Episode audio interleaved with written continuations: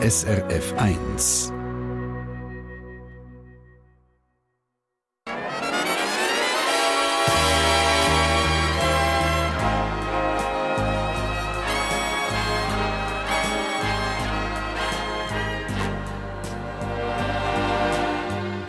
Persönlich.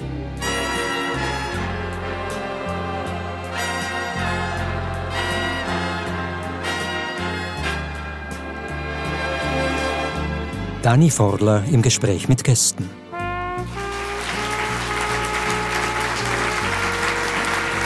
Live aus dem B12-Restaurant und Kaffeebar in Fuhr. Einen schönen guten Morgen allerseits und herzlich willkommen auch in der 1:1 Fernsehaufzeichnung. Ich hoffe, ihr habt den freudigen Applaus hier mitbekommen, die Energie, die freudige auf meine beiden Bündner Gäste. Auf der einen Seite ist das die Suchtexpertin Margrit Meier.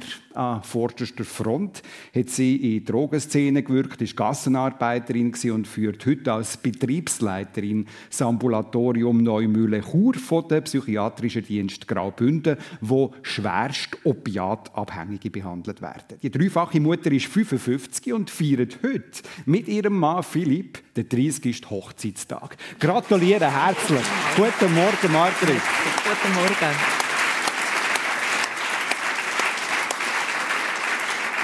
Was war das so für ein Verwachen neben deinem Mann im Wissen, dass ihr vor 30 Jahren geheiratet habt? Ein gutes. Ich habe allbig noch ein gutes Gefühl, wenn ich neben mir wache. Nach 30 Jahren.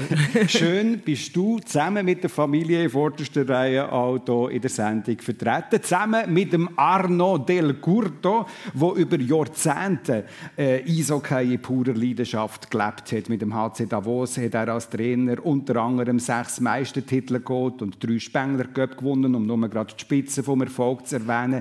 Bis heute genießt er absoluten Kultstatus. Der zweifache Vater ist heute im Unruhestand, wenn wir schon vor den Nachrichten gehört haben, vielseitig aktiv und wird das Jahr 66. Guten Morgen, Arno. Oh, jetzt verzieht er gerade das Gesicht.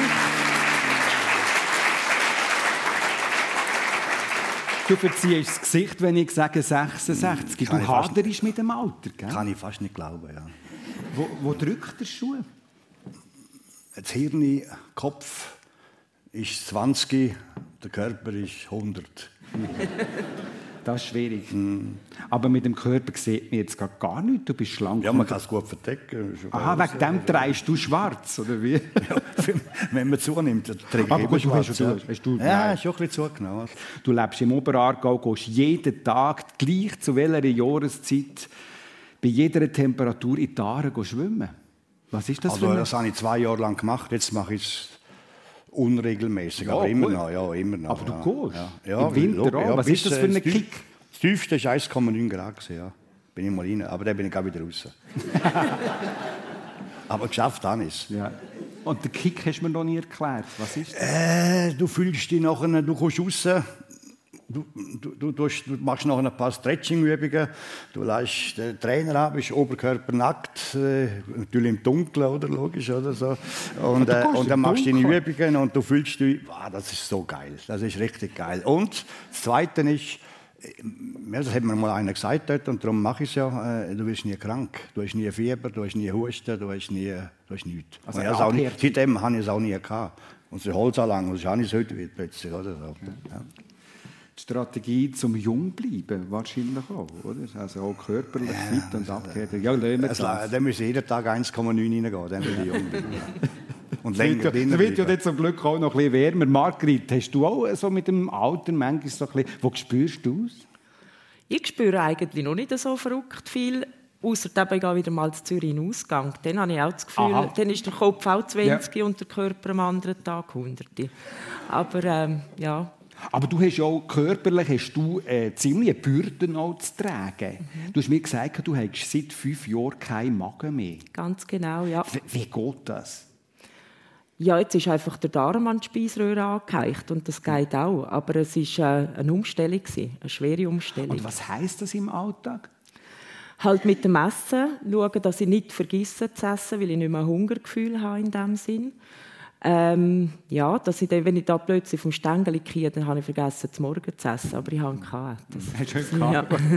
Aber du, wenn du jetzt zum Beispiel eingeladen wirst und so auswärts, das ist noch schwierig, oder? Ja, das macht, also so auswärts Einladungen, das macht nicht mehr wirklich Spass. Mhm. Das merke ich bei dem Liebsten daheim, wo ich meine Herdöpfel und meine Rüebli esse. Und also auch isoliert, ja, die Situation. Ja, das sicher, also was das Essen anbelangt.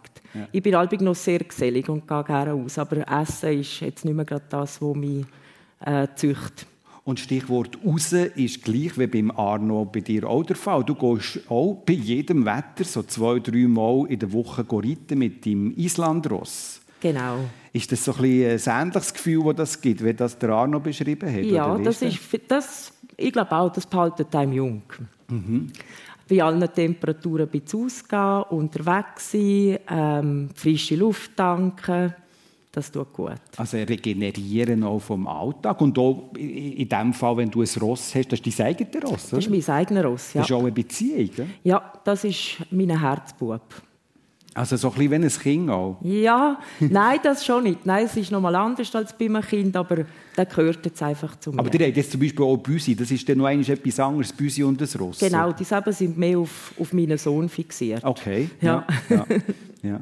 Aber wenn wir jetzt vom Älterwerden herkommen, von der Jugend, Arno, du hast natürlich in deinem Leben als Trainer auch unglaublich viel mit jungen Leuten zu tun gehabt, oder? Mit diesen jungen Eishockeyspielern. Also was hast du von denen mitbekommen? Was hast du daraus herausgezogen? Ja, eigentlich alles. Ihre Unverfrorenheit, ihre Mode, ihre Musik. Dann haben sie an den Handy herumgeknüttelt und haben mir das beigebracht. iPad, iPod, iPut und was da alles gibt. Also, ja, und ihre Art, ihr Slang, ist immer wieder die neueste Mode, die neuesten Sachen, die es auf die Welt braucht, dann haben die ja gehabt. Und da bin ich einmal schauen. Und das ist wahrscheinlich das, was ich heute, das Einzige, was ich noch vermisse. Mhm. Dass man mit so Jungen zusammen ist. Und ich bin immer mit 40 Jahren lang bald gewesen, mit 17, 18, 19, 20-Jährigen. Mhm. Dann ist das fertig gewesen, und plötzlich bin ich mit 80-Jährigen zusammen. Aber dann kannst du dort ein bisschen zeigen, wie die Mode ist, oder? Ich habe immer noch junge. Aber das ist ein Unterschied. Aber gibt es keinen Kontakt mit so ehemaligen Spielern? Schon. Nicht mehr so viel, weil ich immer auch unterwegs bin, aber doch, manchmal, das gibt es schon noch. Aber du bist modisch interessiert? Durch die Jugend quasi wohl? Modisch? Ja, modisch. Ja, Hippie-Mode, ja. Aha, Hippie-Mode. Ja, okay, gut. Nein, ich schon... ich schaue es an, bin ich mit ihnen, ja, sie haben mir da ihre App gezeigt, wo ich schauen konnte und so. Das ist interessant, was man da alles machen kann, aber ich habe bezahlt für die Mode. Ja, gut. Also Eishockey ist übrigens ja auch ein Thema für dich, gell, Margrit? Also du hast quasi deinen ersten Ausgang mit Eishockey verbracht. Genau. Wie ist das gegangen? HC Davos. Natürlich, selbstverständlich. Aber dann bin ich nicht da gewesen. Nein, du warst nicht da gewesen. Das war mein erster Ausgang, mit meiner Schwester zusammen, mit dem Sportzug und mit Kolleginnen. Sportzug? Sportzug. Der hat Saas am Bahnhof gehalten, man konnte einsteigen, zu Neuss gehalten, zu Klostersdorf, Klosters, Gaffendürli, überall. An jedem Ding hat er angehalten, bis man dann zu Davos oben war, am Match durfte. Der erste Ausgang war das. Was sind das für Erinnerungen, die du hast an dich? Was sind das für Bilder, die du hast? Sehr hübsche Erinnerungen. Wir haben es so lustig jeweils. Wir mussten nicht randalieren müssen im Zug. Wir haben die ersten Bier dort getrunken. Das hat uns niemand gewusst. Also ich als Suchtexpertin darf das jetzt sagen. Mhm. Man hat so gewisse Sachen. Man hat Kollegschaften gehabt. Man hat gewisse Sachen miteinander erlebt. Ist dann der Match, man hat gefeiert mit der Mannschaft, die Albi gewonnen hat. Und dann sind wir mit dem Sportzug wiederum dran. Und ich nehme an, mit entsprechenden Fanartikeln, oder? Da haben wir auch gehabt, Fanartikel haben wir auch gehabt. Haben wir selber müssen lesen. Wir haben jetzt nicht getrappen gehabt, um Fanartikel zu kaufen, aber einmal habe ich sogar noch Böck verwünscht, was rausgehauen hat. Den habe ich behalten, den habe ich heute noch. Ja, was? Ja. Wo hast du den? Den habe ich noch auf dem Nachttisch. Nein, ja. Ein Böck vom HC Davos auf dem Nachttisch. Steinalt. Aber das erfreut jetzt auch, oder Arno? Ja, vor allem muss ich schauen, ich habe nicht mehr gewonnen. Das eben, ja. Du noch bist vor deiner Zeit. Vor meiner Zeit, ja.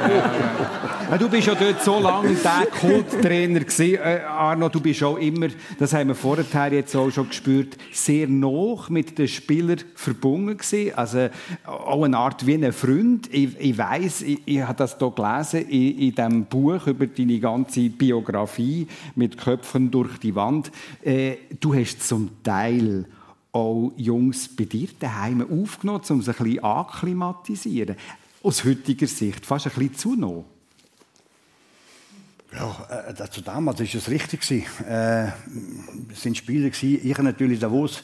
Ich stehe gerade knapp, wo ich gekommen bin, sind sie in der Erstliga gewesen, nachher im B. Und ich war gerade wieder an der A-Verein gewesen, um die Freude zu machen, um wieder viel zu gewinnen. Oder? Ja. So, ja, so. Und dann haben wir natürlich nicht Spieler, auch das Budget war damals noch nicht enorm gewesen. Also musste ich schauen, dass ich Spieler hole, wo ich weiss, sie sind gut, aber sie sind Spinnsichen oder verrückte Sichen oder haben irgendwo ein Problem. Die ist dann auch billiger rübergekommen und die musste gut machen. Und dann habe ich halt mal einen zu mir genommen, um einen langsam einführen, so dass man nicht wieder entgleist ist. Oder? Ja. Entgleitet ist. Ja, dann ist viel passiert. Sie waren bei mir daheim und so konnte ich sie beobachten, helfen. Und die meisten von denen sind, nein, nur geholfen, dass sie das mitmachen, aber die meisten von denen sind top geworden. Es geht ja darum, dass man gegenseitig Vertrauen schafft, oder? Das ist das, was du machen musst. Immer, oder? Es ist nicht um Kontrollieren gegangen. Ja. Vertrauen. Ja, genau. Es ist darum gegangen, dass ich bin einer gewesen, der viel geschafft hat, viel gemacht hat. Und dann musste ich schauen, dass sie den Weg auch mitgehen. Und das war damals auch richtig. Dieser Eishockey ist noch gegenüber den Weltnationen noch weiter weg gewesen. Und ich wollte das näher bringen. Und um es näher bringen, musste in der Technik, im Laufen, im Mentalen, im Körper, im Spielsystem und all diese Sachen, musste viel trainieren. Du konntest nicht eine Hand auflegen und dann bist du da gewesen, musste etwas machen. Und da hatten die Leute natürlich schon zum Teil Schwierigkeiten gehabt, so gewisse Dinge, und da musste ich die am Händchen heben und so konnte ich sagen, komm, bleib, und plötzlich haben sie es automatisch gemacht und sind selber gute Spieler geworden und wir haben Erfolg gehabt, und Erfolg ist immer schöner, als wenn du verlierst. Wenn du verlierst, ist Tsunami. Der Leck sagt die Leute nicht mehr grüezi. Wenn du gewinnst, dann jubeln sie den Himmel auf. Dein Führungsstil war immer ein spezieller. Man spürt so, wenn du es jetzt erzählst von früher, das war der Führungsstil von der Freundschaft auch. Du bist sogar mal mit der Mannschaft in ein Striplokal gegangen. Ne? Was ist denn da die Geschichte dahinter? Ja, wir sind glaube ich, Meister gewesen und sind wieder vorne dabei gewesen. Und dann ist die Nationalmannschaftspause gekommen vom Dezember, wo Davos nie die Spieler abgeben musste, weil wir den Spengler-Cup hatten. Ja, und dann ist ja klar, wenn die Mannschaft immer gewinnt, vorne dabei ist, dann kommt die Pause. Das ist logisch, dass sie auf diesen Tag hin Freude hatten, so am Abend 2, 3... hätte denn dir Grüezi sagen oder so, aber im kleinen Rahmen, oder nur ganz fein oder so. Und die anderen haben natürlich das Fest gemacht. Ich meine, heute, wenn ich die letzten paar Jahre von mir gesehen, die Spieler sind nicht mehr in den Ausgang gegangen. Sagt man sich, früher war es ganz anders. Das war eine andere Welt, das ist ja logisch. Und dann sind wir auf Freiburg gefahren und nach 2 Minuten, und nach einer Minute schon 2-0 für Freiburg gewesen. Da habe ich gedacht, nein, jetzt nehmen wir das. Ich bin auch ruhiger gewesen, ich habe Freude gehabt, dass sie es so gut geschafft haben, dass sie gewonnen haben. Und dann denke ich, ja, dann habe ich das Timer nehmen und sagen, hey, das geht nicht bei uns. Also, wenn wir so weitermachen, gibt es 30-0, oder? Und dann habe ich gesehen, die hören nicht. Weil sie haben so viel Erfolg gehabt, haben auch recht gehabt, dass sie nicht gehört haben. Aber dann habe ich die glorreiche Idee gehabt und habe gesagt, im Highway gehen wir in McDonalds und wir gehen in Zürich ins Tollhaus. Ich glaube, sie haben den Match gewonnen. Und wir sind tatsächlich dort vorgefahren? Wir sind ins Tollhaus gefahren, HCD-Wagen, ein Steinbock draussen. Kannst du dir mal vorstellen, das wäre heute so. Oder? Ja. Und das, 3, 4 sind im Car geblieben und die anderen mit mir sind rein. Aber es ist nur du bist auch mit? Ja, logisch. Es war ja nur ein Stripplokal, nichts Schlimmes. Ja. Oder so. Ja, aber gleich, das könntest du heute nicht machen. Oder würdest du heute auch nicht machen? Oder würdest du wenn ich muss gewinnen, weil ich will gewinnen, würde ich es dann auch mal machen. Der Arno Del Curto in der Sendung persönlich auf SRF 1. Margrit Meier, 35 Jahre schon in diesem Suchtbereich tätig, angefangen eigentlich mit der Ausbildung in der Bäuerinnenschule, dann nachher Pflegeausbildung in der Psychiatrie und dann ist das eigentlich sehr zufällig gewesen, dass du in diesen Suchtbereich hineingekommen bist. Du hast ein Vorstellungsgespräch gehabt zu Bern und das hat die Weichenstellung gemacht. Was ist passiert? Genau, also ich hatte am Samstagmorgen das Vorstellungsgespräch. Das gibt es heute ja auch nicht mehr, aber Freitag ist dann auch der fertige Mittag.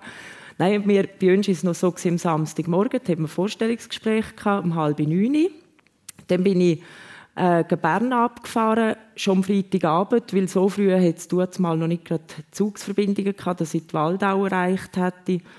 Und haben dann im Personalhaus ein Zimmer beziehen für eine Nacht. Dann habe ich dort mal mich eingerichtet und dann habe ich überall so Musik gehört. Ich habe gedacht, hey, was ist jetzt da los? Bin ich gegangen schauen, jetzt haben die Personalfest gehabt. Und die haben damals zwar noch Kessler geheissen, aber schon gesagt, keine Feier ohne Meier. Ich habe gefunden, jetzt gar nicht mal schauen und bin das Personalfest und dort bin ich elendiglich verhockt bis am Morgen um 4 Uhr. Vor dem Vorstellungsgespräch. Mich hat niemand gekannt und ich habe dann dort bin ein paar Männer abgehockt. Die sind ältere Herren, die haben bei den Finanzen gearbeitet von der Waldau. Und die haben dann gefragt, wer ich sei. Und dann habe ich gesagt, ja, aber ich komme mich vorstellen morgen. Und dann haben wir die halbe Nacht dort gesungen und gemacht. Und dann bin ich am Morgen ans Vorstellungsgespräch. Und dann ich habe mich beworben auf eine Stelle in der Akutpsychiatrie, weil dort habe ich weniger Erfahrung. Ich habe meine ganze Ausbildung eigentlich auf Geronto gemacht. Und habe gefunden, ich müsste ein bisschen Akutpsychiatrie noch lernen. Und dann hat er mir gesagt, es tut mir leid, diese Stelle hat der Kollege von ihm bereits besetzt, aber sie hatten auf der Suchtstation noch etwas frei. Und so ist es zu dieser Weichenstellung gekommen, oder? So bin ich dann wie die Jungfrau zum Kind, ja. Mhm. Und du hast dann nachher auch in dieser Drogenszene zu Bern gearbeitet, auch in Zürich später. Was sind das für Bilder, die du in Erinnerung hast von dieser sehr, sehr, sehr schwierigen Zeit, die das damals war? Also sehr viel Elend, sehr viel Dreck, Leute, die extrem krank waren, so die ganzen Infektionsgeschichten, HIV, Hepatitis, Leute, die einfach verelendend und elendiglich zurück zu Grund gehen. Also, du hast es angesprochen, also, dass du bist ständig auch mit dem Tod konfrontiert in dieser Szene, oder? Mit diesen vielen AIDS-Toten in dieser Zeit, wie hat dich das geprägt? Es ist natürlich, es gehört wie zu meinem Leben dazu. Ich war 22, als ich angefangen habe, in diesem Bereich zu arbeiten. Oder 21 sogar gerade. Und irgendwie gehören die Leute zu meinem Leben dazu. Und die Geschichten natürlich auch. Bis heute? Bis heute, ja. Zieht sich durch, oder? Also der Umgang mit dem Sterben, der gehört auch heute zu deinem Alltag? Ja, gehört zum Alltag dazu. Du bist zwar heute jetzt Betriebsleiterin also, von der Neumühle in Chur, die zu der Psychiatrischen Dienst Graubünden gehört. Was ist denn dort die Aufgabe? Also meine Aufgabe ist, also was ich habe, ich habe täglich Kontakt zu den Patienten. Und das ist für mich etwas vom Wichtigsten. Aber wie ist denn das, der Balanceakt zwischen Nähe und Distanz? Ich denke jetzt hier zum Beispiel an die freundschaftliche Ebene, die wir von Arno gehört haben, wie er mit den Spielern ist umgegangen. Geht das? Ich habe nie Angst vor Nähe. Die Themen Abgrenzung, ich glaube, das passiert automatisch. Man braucht ein gutes Umfeld, man braucht einen guten Ausgleich, der gesund ist. Aber ich habe nie irgendwie das Gefühl gehabt, ich muss jetzt aufpassen, ich muss mich extrem schützen vor diesen Menschen. Das war nie der Fall. Also Nähe ist auch noch zentral? Für mich ist das etwas sehr Zentrales, weil auch gerade die Patienten bei uns, wir begleiten die bis zum Schluss, oder? Viel bleibend bei uns, bis sterbend, bis in Altersheim müssen, bis irgendwie andere Lebensumstände passierend. Also man kann eigentlich auch, so wenn ich das jetzt höre, bist du auch eine Art eine Freundin von denen? Ja, zwischen Polizist, Freundin, gestrenge Mutter, so ein bisschen alles. Und da muss man auch alles aushalten, auch wenn man mal einmal, wenn sie nicht folgen oder wenn sie dich anlügen oder was auch immer, wenn sie dich beschimpfen, das ist auch alles. Einfach wie das Leben so spielt, so ist es auch in diesem Betrieb drin. Und es gibt natürlich auch wiederum gewisse Perlen, plötzlich packt es wer, wie der Fabian, der zum Beispiel auch schon mal persönlich war, der mit mir zusammen unterdessen Präventionsunterricht macht. Und das sind dann schon so die Sachen, die strahlend sind. Ja. Ja. Einblick in den Alltag von der Suchtexpertin Margrit Meier. Arno Del Curto, Vorbildcharakter, das ist natürlich etwas, was du immer auch hast müssen, haben für deine Spieler in dieser Zeit. Und du hast auch mal gesagt, man kann mit Willen alles erreichen. Man kann sogar, wenn man nicht Klavier spielen kann man das innerhalb von ein paar Wochen lernen, irgendwie ein Stück. Du hast das angepackt und hast die Mondscheinsonate von Beethoven angefangen als Beweis, dass man alles machen kann mit Willen. Wie war das? Wie hast du das angepackt? Ich hätte das Buch gescheiter nicht geschrieben. Das wissen wir eben aus. Wir hatten gerade eine Vorlesetour gehabt, und dann ist irgendwann einmal, habe ich das Klavier habe ich schon gesehen. Ja. Das steht immer da. Ich habe 10, 15 Jahre nicht mehr gespielt, also ich kann fast nichts mehr. Ich habe irgendwann einmal, als ich hässlich war, glaube ich, habe ich der Mannschaft gesagt, das und das und das. Und irgendwie, ich habe keine Ahnung mehr, ich bin vom Aff gebissen worden, da habe ich gesagt, ich spiele euch in 6 Wochen ein Stück auf dem Klavier. Zum zeigen, wenn du Willen hast, bringst du es an. Als ich dann weggelaufen bin, habe ich gedacht, was hast du wieder rausgelassen? Also. Aber wenn du Vorbild bist, musst du es machen. Eben, da bin ich in Davos, das war der Kur Romani, das ist der Lehrer von der Mittelschule. Sein Vater war mein Lehrer, mein Hauptlehrer in St. Moritz. Das war ein Künstler. Da bin ich zu ihm und gesagt, hey Kuro, ich muss ein Stück lernen. Dann hat du hast dir schon gesagt, welches? Oder nein, habe ich nicht gesagt. Er hat mir dann gesagt, er will mit der Tonleiter anfangen. Ich sage, die Tonleiter bringt mir nichts. Ich muss in 6 Wochen spielen. Das muss so gut tönen. Und dann hat er mir 2 Dinge mitgegeben, 2 DVD mitgegeben. Eine von Beethoven und eine von Mozart. Dann bin ich heim, habe ich von Mozart angeschaut, das war noch ein geiler Sieg, dann habe ich von Beethoven angeschaut und dort ist die Mondscheinsonate, die hat mir gefallen. Ja. Und ich, Vollblutsidiot, auf Deutsch gesagt, oder so, also, gehe zurück zu ihm und sage, ich will die lernen. Das sagt er, du. In 6 Wochen noch einmal? Ja, das ist wie wenn einer nicht Schlittschuh fahren kann und einen vierfachen Tullup machen muss. Ja. Dann habe ich gesagt, okay, dann machen wir den vierfachen Tullup. Ja. Und dann hat er mir gezeigt, loslassen. Schwierig. Hei, eine Woche später gekommen, nicht können. Nochmal hat er mir gesagt, ich will das haben. Er hat mich noch überzeugen für das andere, sage nein, das. Und dann, als ich nächstes Mal gekommen bin, hat er gemerkt, er kann ein bisschen.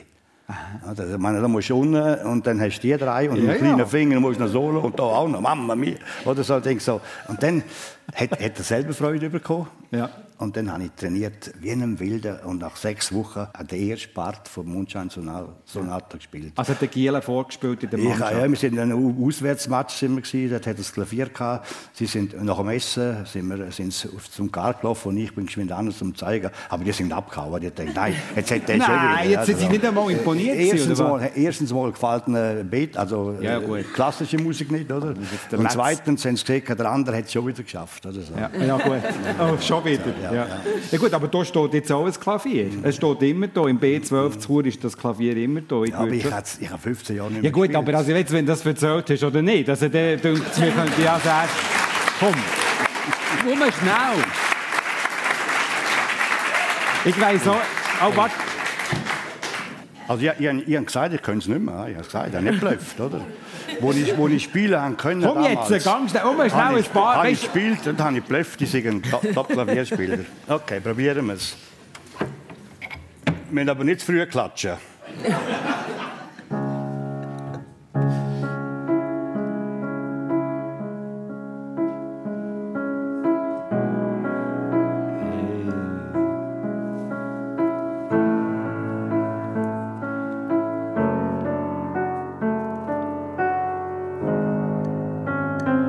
Ja, schon viel. Das ist super! Hey! Arno Del Curto! Live in der Sendung persönlich auf SRF 1. Ein paar Klänge von der Mondscheinsonate von Beethoven. Aber jetzt kommt es schwieriger. Jetzt. Aha! Ja, jetzt willst du noch bluffen, oder was? Merkst du etwas? Ja, hey! Das hat dich der Ärmel reingezogen. Arno Del Curto. Super. Danke vielmals. Ich habe gesagt, gell, Margrit, bei dir wäre es Gitarre. Du wolltest eigentlich mal lernen, Gitarre spielen. Ja, aber ich hatte absolut kein Talent. Ja. Ich habe alles Mögliche probiert, aber es ist nicht gegangen. Aber wir könnten ja das auch später noch machen, oder Arno? Was würdest du ihr empfehlen? Ich habe jetzt ein Klavier bestellt. Ach, sogar? Ich fange jetzt an lernen, ja. Ja. Wir können in 5 Jahren können wir da ein Konzert machen. Genau. Ein Konzert? Aber garantiert, das würde ich machen. Ja, komm, das machen wir ab. In 5 Jahren? 10 Jahre. Ja. Also ich singe lieber mit dir über 7 Brücken, okay, Peter Maffay. Lieber singen, also ja. Du glaubst nicht mehr an dein Talent im Gitarrespielen. Nein, ich glaube nicht mehr an mein Talent. Aufgewachsen, Margrit, bist du mit einer jüngeren Schwester und einem älteren Brütsch in Saas im Prättigau, Mutter Hausfrau gewesen, der Vater Hilfsarbeiter bei der Rätischen Bahn, ein Leben lang. Du bist eine RHB-Tochter gewesen, sozusagen. Was heisst das konkret? Also ich nehme heute noch die kleine Rote. Ja. Überall, ja. Also ich bin wirklich eine RHB-Töchter. Und du bist auch so in einer Station aufgewachsen? In einer Stationswohnung, ja. Bis ich 13 war, sind wir in einer 3-Zimmer-Wohnung, zu 5. hoch aufgewachsen. 3-Zimmer-Wohnung, zu 5. hoch? Ja. Was hätte das geheißen? Was hat Einfachheit geheißen bei euch daheim? Wir hatten einen sehr guten Zusammenhalt, auch mit meiner jüngeren Schwester. Die ist nur 11 Monate jünger als ich. Ja. Wir sind in einer Familie gross geworden, die behütet war. Wir konnten die Sommerferien viel auf die Alp, weil mein Grossvater hat noch gebaut, mit den Cousins und Cousinen zusammen war. Wir hatten materiell nicht wahnsinnig viel, aber wir haben einander angekannt. Das war gut. Wie bist du aufgewachsen? Mit 4 Geschwistern, gell? St. Moritz? Ja, einer ist gestorben. Ja. Ja, aufgewachsen bin ich Ski. Auf der Ski. Wir waren eine Skifamilie. Skifahrer, Skispringen, Langlauf. Ich habe noch die Herzzeit erlebt. Auch in der Schule. Am Anfang der 1. Klasse und 2. Klasse habe ich noch die alten Lehrer verwünscht. Heißt? Dort hast du gewusst, was los ist. Oder so. Das Gegenteil von heute. Oder so. Und, ja, es war eine schöne Jugend, aber es ist schon... Natur natürlich lässig, so, aber die Haie und überall, wir mussten helfen, wir hatten nicht so viel gehabt. Also wenn ich jetzt schaue, wie meine Kinder aufgewachsen sind, das ist nochmal das Gegenteil von dem, was ich aufgewachsen bin. Also aber das haben wir nicht geschadet, das haben wir immer gut getan. Also ich würde sagen, heute sage ich, ist richtig gewesen, oder so. Ich wäre nicht so geworden, wenn ich all das erlebt hätte, was ich dort erlebt habe. Aber es war auch wunderschön, aber es war hart. Ja. Der Vater war Bodenleger und Chef von der Olympiaschanze St. Moritz. Das hätte ja auch eine gewisse Erwartungshaltung an dich gegeben, oder? Ja, ich hätte sehen wollen. Also zuerst bin ich eingesprungen mit richtigen Sprungski. Aber das hatte ich nicht. Ich hatte ein bisschen Angst, bin innerlich ängstlich, habe es nicht gern gemacht. Skifahren hatte ich auch keine Lust mehr, weil wir viel gefahren sind. Und dann bin ich ein guter Langläufer, aber ich hatte keine Lust, im Wald zu säckeln. Ich wollte einen Böck oder einen Ball oder Golf oder Tennis. Oder vor allem Team, das wollte ich. Ich bin dann heimlich ins Eishockey eingetreten und der Vater hat es nicht gewusst. Ja. Und dann irgendwann haben wir einen Sprungski vor die Füße geworfen und gesagt, ich komme nicht mehr. Sehr enttäuschend war er. Du hast schon lange Zeit mal nicht mit ihm geredet. Ja, 2 Jahre haben wir, er war sauer und ich bin aber auch sauer. Und ich bin ins Hockey gegangen, er hat nicht gerne ins Hockey gehabt. Fußball hat er auch nicht gerne gehabt. Er hat immer gesagt, 22 Leute, die am Ball noch säckeln und so. Er war ein richtiger, er war auch der Fisch, er war technischer Direktor, er war Schanzenchef, er hat eine Leidenschaft für diese Schanze. Er ist rausgegangen und hat den Radius müssen stimmen mit der Waage und der Radius unten und alles müssen stimmen. Und ja, ich habe dann schon gemerkt nachher, was was er mir mitgegeben hat, dass er die Leidenschaft für einen Randsport da war. Ich meine, damals haben sie Skispringen im Fernsehen gezeigt, so Schiene haben sie, bevor er abkam, schon unterbrochen. Oder? Also, er hat zum Glück hat das noch erlebt, wo der Hannawald und der Schmitz mit dem RTL das aufgebaut haben. Hat er gesehen, dass Skispringen dort im Fernsehen. Du willst mich wissen, welche Frage? Ich habe jetzt nur du kennst mich, wenn ich loslasse, ja, genau, du bist so leidenschaftlich und freudig über deinen Vater reden, dass ich heute muss sagen, er ist wahrscheinlich für dich gleich, nachdem du mit ihm nicht mehr geredet hast, ein Vorbild geworden. Ja, ne? Ich bin nachher auch, wir waren sehr viel zusammen und wir haben uns ausgesprochen über das. Und ich habe nachher, ja, ich musste sagen, am meisten für meinen Werdegang habe ich von meinem Vater. 100%. Wie ist das bei dir, Margrit Meier? Was hast du von deinen Eltern mitbekommen, wo du ihnen besonders dankbar bist? Also ich glaube, so der Optimismus, irgendwie das Glas ist halb voll, nicht halb leer, so der Optimismus oder auch das Vertrauen, dass alles gut kommt. Mhm. Wir haben vorher ein bisschen angedeutet bekommen, wie das war in der Schule von Arno. Bei dir ist ja die Schule auch, das war nicht so dein Ding. Gell? Du bist sogar schon aus dem Kindergarten geflüchtet. Genau. Was hat da nicht geeignet? Wie gesagt, wir sind dort in dieser Stationswohnung aufgewachsen. Es hat jetzt nicht wahnsinnig viele Leute um uns herum gehabt, aber mit meiner Schwester hatte ich ganz eine innige Beziehung gehabt. Und ich musste dann natürlich ein Jahr vorher in den Kindergarten müssen, und das hat mir nicht gepasst. Dann bin ich einfach, wenn Pause war, bin ich abgehauen. Ich habe mich dann auf dem Stall versteckt, bis 12 Uhr geläutet. Das habe ich dann schon gemerkt, dass ich nicht vorher heim sollte. Das wäre auch nicht so gut angekommen. Wir hatten kein Telefon.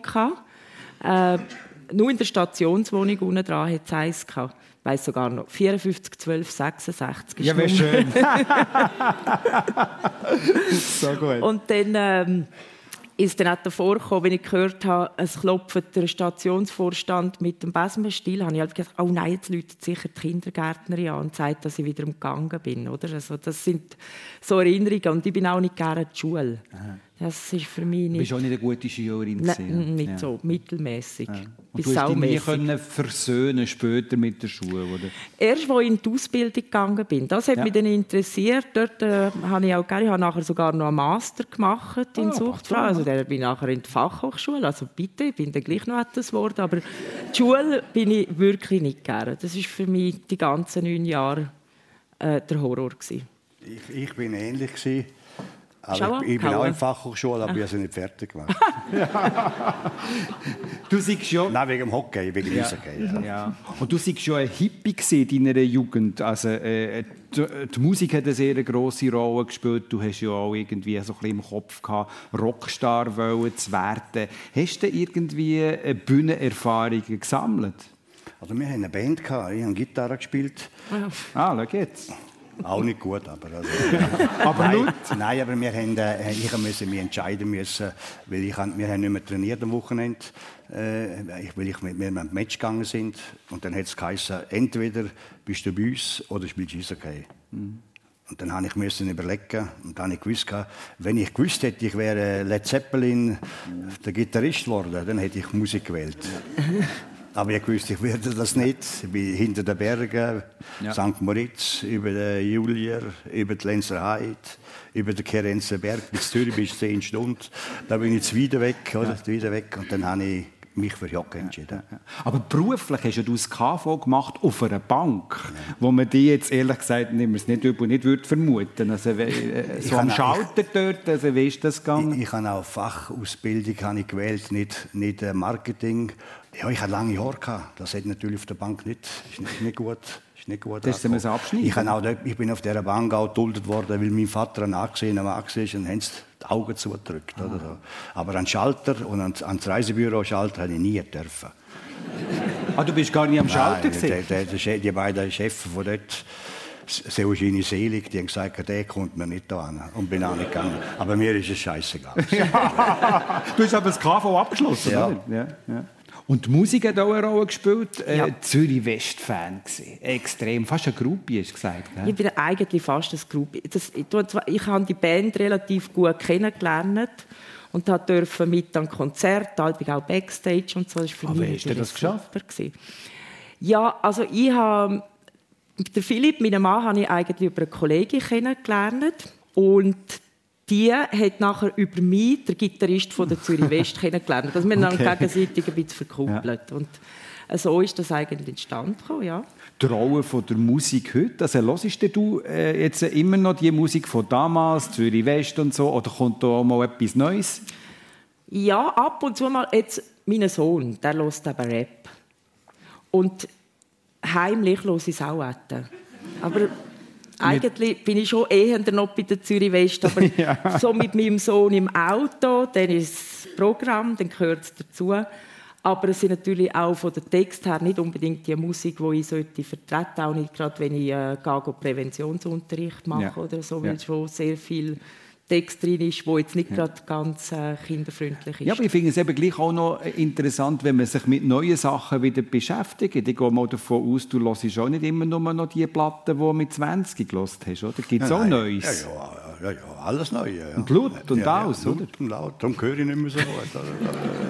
Ist wahr, du hörst also, ich höre nicht mehr so gut. Ja. Ich habe natürlich, wie ich vorher gesagt habe, ich habe natürlich in den Heimweg, wenn ich dort denke, von da auf den WUS rauf, habe ich natürlich in der Nacht, wenn ich irgendwo da unten sitzen kann oder irgendetwas kann, habe ich natürlich Rammstein oder Rage Against the Machine reingeworfen, voller Rohr raus. Da habe ich den nächsten Match durch den Kopf gehen lassen, habe sehr wahrscheinlich noch mitgemacht und niemand mehr gesehen, links und rechts. Ich war wahrscheinlich sehr schnell zu WUS. Also das war geil, ja. Aber ich höre auch Rap, ich höre auch Zürich West, Patent Ochsner und alles höre ich. Und Klassik mittlerweile? Klassisch, ja, spiele ich nur los. Ach, das spielst du noch? Entschuldigung. Ja, du, es hat ja auch in all diesen Lebensgeschichten, wo wir hier jeweils Einblick bekommen in der Sendung persönlich, gibt es auch Schicksalsschläge. Einen schweren Schicksalsschlag hast du auch erlebt, als junger Mann, wo dein Bruder Roman gestorben ist. Der hatte einen Hirntumor, war 12 Jahre jünger und ist mit 17 gestorben. Wie hast du die Zeit in Erinnerung? Wie hast du ihn begleitet? Ja, ich habe vor allem meinen Vater in Erinnerung, weil er hat gekämpft für ihn. Er hat nicht aufgegeben. Und wir sind in Zürich zum Spezialist. Damals einer der Weltbesten, der Dr. Jagragil. Und er hat 4-mal operiert. Er hat aber uns noch am ersten Mal schon gesagt, Chance klein. Weil er hat einen gutartigen Tumor gehabt, aber er ist, weil im Toben hat man das nie gesehen, im Engadin, ist die Orange, auf Deutsch gesagt, ist ins Kleinhirn hineingewachsen. Und im Kleinhirn kannst du nicht schneiden. Oder? Und darum hat er uns von Anfang an gesagt, es wird schwer. Ich war in Zürich dort schon und habe ihn viel zu mir heimgenommen. Das war ein ganz lieber Bub, ein lässiger Bub. Ja. Aber dieses Schicksal haben natürlich alle Menschen auf dieser Welt. Oder so. Mhm. Und was hat das mit dir auch gemacht, einen Bruder zu verlieren? Ja, ich möchte nicht mit dem kokettieren, aber es hat mich sicher auch geprägt, schwer geprägt. Sicher, ja. Weil das und dann noch andere Sachen, darum ist mir, ich meine, wenn du so einen Job hast, vor allem als Schweizer damals, wenn du verlierst, ja, dann bist du schnell weg. Und mir hat das nie etwas gemacht. Oder? Ja. Ich bin auf den Match gegangen mit Spass. Ich habe nie gedacht, ans Verlieren. Da gibt es auch bessere Entscheidungen, als wenn du immer Angst hast und immer aufpassen tust. Es hat dir den Fokus aufs Leben gegeben, verstehe ich das richtig? Ja. Hast du heute den Roman, der schon so lange jetzt nicht mehr unter uns ist, gibt es da noch eine Beziehung? Gibt es da Momente, wo du an ihn denkst?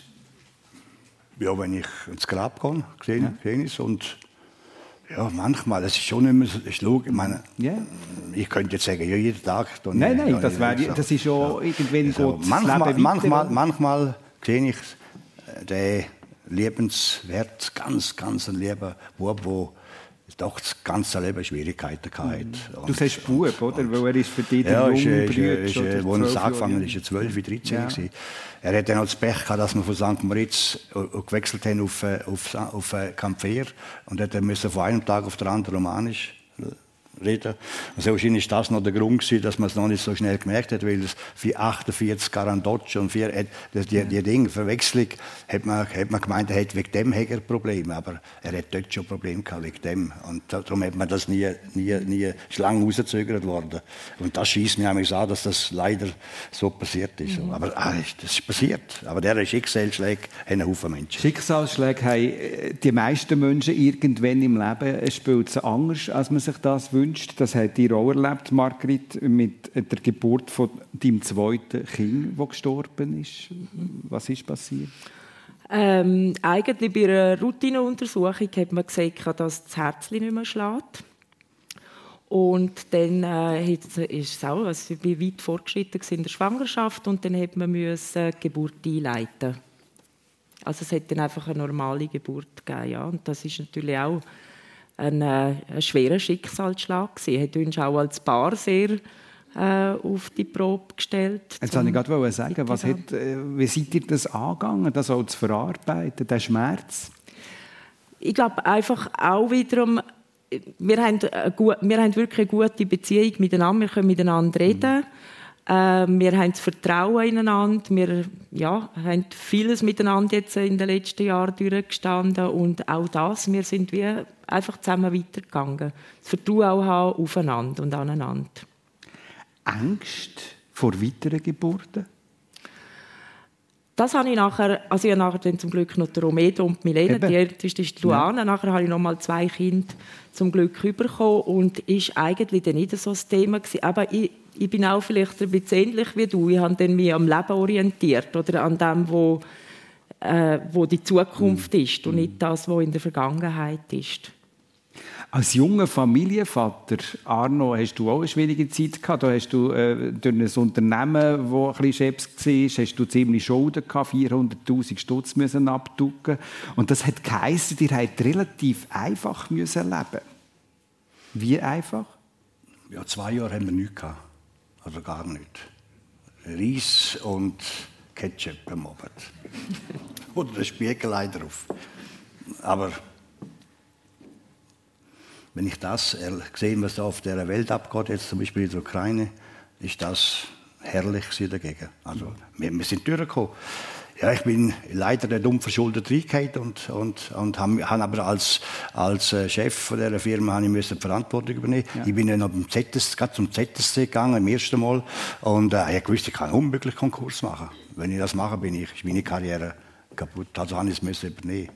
Und hat dann dem Vater gesagt, gib mir auf deine Hypothek, die ich ein bisschen erhöhe, dann kann ich das abzahlen. Ich bin mit der Hälfte zur Bank und habe gesagt, nehmt ihr das, einverstanden? Haben sie gesagt, ja, unterschrieben, raus. Aber die 250'000 kann ich abzahlen nachher. Und ich habe natürlich damals, wenn ich bei Herisau und so war, hast du nicht so viel verdient, oder? Als Profitrainer. Das war noch recht heavy gewesen. Gleich, du hast jetzt ein bisschen rausgespürt, es war eine wichtige Zeit gewesen auch, oder? Also eine prägende auch im Positiven? Alles, was bei mir passiert ist, all bei diesen Sachen, es hat mir alles geholfen, für nachher den Weg so zu gehen, wie ich gegangen bin. Ja gut, das spricht für dich, dass du diesen Weg auch so kannst gehen und auch das Positive siehst, oder? Mhm. Ja, aber eben, ich sage nochmal, wenn du so als junger Trainer wie ich zu Davos gegangen bin, das ist, meine, als ich auf Davos gekommen bin, haben sie auch nicht die Leute gedacht, 2 Monate ist er da und dann ist er weg. Die meisten vielleicht sogar einen Monat. Und einige denken 3 Tage, dann kannst du ihn wieder rauchen. Mhm. Und ich habe 22 Jahre geschafft nachher. Und das ist nicht so einfach gewesen. Eben, du musst gewinnen. Und du musst eine Mannschaft können motivieren, dass sie auch Höchstleistungen bringt. Und all diese Sachen sind zusammengekommen. Das hat mir alles geholfen. So, weil ich immer locker war und immer Spass gehabt und immer die Ziele vor Augen gehabt und nicht Angst gehabt. Die Sendung «Persönlich» auf SRF 1 mit dem Arno Del Curto und der Margrit Meier, die heute, als ganz am Anfang der Sendung sagt, zusammen mit ihrem Mann Philipp den 30. Hochzeitstag feiert. Wie hätten Sie eigentlich lernen können? In der Mühlihunzig haben wir ein Jazzkonzert. Ah, da sind wir schon wieder bei der Musik. Aber immer wieder kommt Musik in dieser Sendung. Genau, aber Jazz ist eigentlich gar nicht meine Musikrichtung. Ah, du bist wegen ihm gegangen? Nein, ihn habe ich ja erst dort kennengelernt. Ich bin wiederum mit der der Freundin von Bern, die mit dem Gitarrist von Zürich West zusammen ist. Mit der zusammen habe ich gearbeitet und die hat mir dann gesagt, ich habe meinen Freund Philipp eingeladen für das Konzert, aber es ist, glaube ich, nicht so gut, wenn der bei mir kommt übernachten. Kann der bei dir übernachten? Da habe ich gesagt, ja, gut. Also. Dann ist er geblieben. Ja. Und so ist er geblieben bis zum heutigen Tag. Genau. Ja. Gratuliere. Da gibt es nachher noch etwas anderes.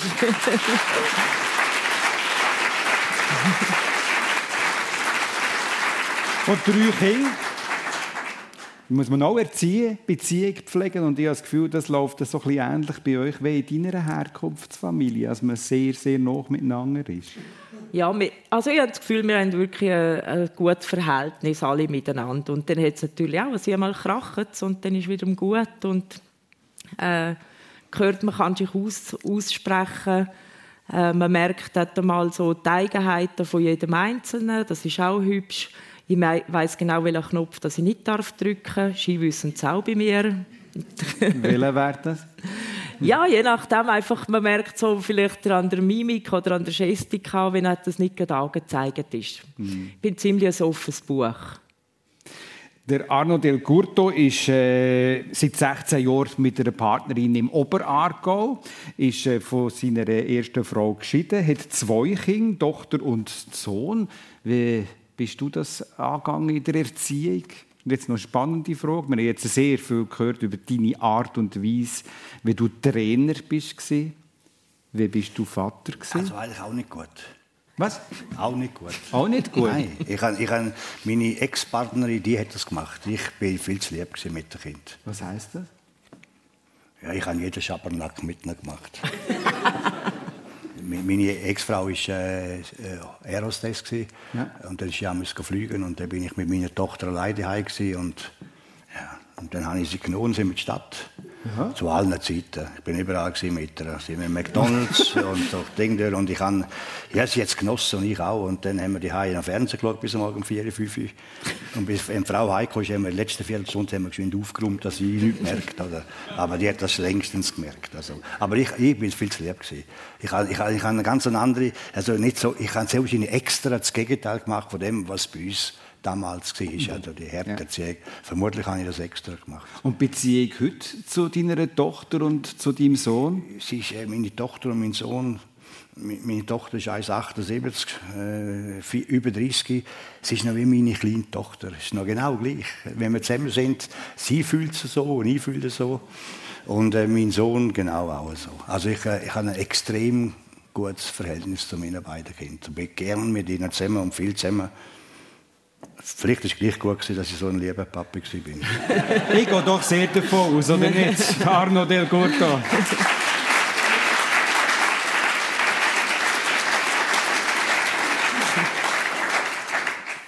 Ja, der 30. ist Hochzeitstag. Wie gehen wir den jetzt an, Margrit?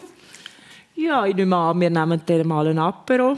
Ja. Nachher gehen wir mit der Familie zum Mittag essen. Dann kommt noch mein Enkel auch dazu und der Schwiegersohn in Spee. Sie sind aber nicht geheiratet, darum in Spee. Mhm. Das wäre ein Wink gewesen, hätte ich gerne mal eine Hochzeit. Also ihr habt eine Familie da? Ja, wir haben eine Familie da. Was steht bei dir an, Arno?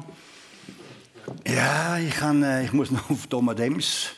Auch noch mal eine Bibliothek, noch einen Vortrag. Ah, du hast noch einen Vortrag? Ja, ich habe dort, wo ich bin im Höch war, wo wir das Buch gemacht haben, sind wir, glaube ich, 9 Wochen an erster Stelle gewesen, und dann habe ich alles zugesagt. Eben da. Ja. Dort, und heute ist Sonntag und ich gehe fast kaputt an diesem Sonntag. Ja, komm jetzt, das sieht jetzt gar nicht so aus, wie er wirklich. Das war einer meiner letzten Aufträge, hoffentlich. Ja. Ja. Und im Nems auch einer meiner letzten Aufträge. Hoffentlich. Ja. Und das Buch ist vorbei. Ich habe das Buch geschrieben, weil ich Vorträge machen musste. Ja. Und über Motivation und all diese Sachen reden. Ich hatte keine Lust. Dann habe ich gesagt, komm, jetzt mache ich ein Buch, dann kann ich Vorlesungen machen. Ich habe das Buch gemacht, das war erfolgreich. Ich habe jetzt 2, 3 Vorlesungen gemacht. Die waren genial, aber ich habe keine Lust, ich will nichts mehr machen. Wir haben sehr geschätzt, dass du noch einmal hierher gekommen bist. Einer von deinen letzten Auftritten. Und ich erinnere dich daran, in 10 Jahren haben wir dann noch ein vier Konzerte. Gell, das haben wir abgemacht. Margrit Meier, einen schönen Hochzeitstag. Arno Del Curto, weiterhin viel Power. Danke vielmals, dass ihr zu Gast seid im Persönlich und merci euch fürs Dabeisein. Einen guten Start in die neue Woche. Auf Wiedersehen, schauen wir an.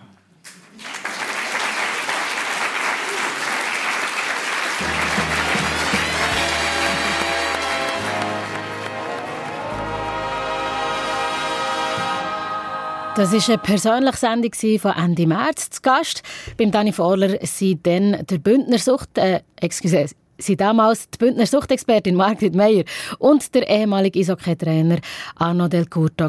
Nächste Woche hört ihr eine Wiederholung vom 1. Mai mit Christine Lienhardt und Frido Stutz aus dem Eisenwerk in Frauenfeld. Moderiert hat diese Sendung Daniela Lager. Eine Sendung von SRF 1. Mehr Informationen und Podcasts auf srf1.ch.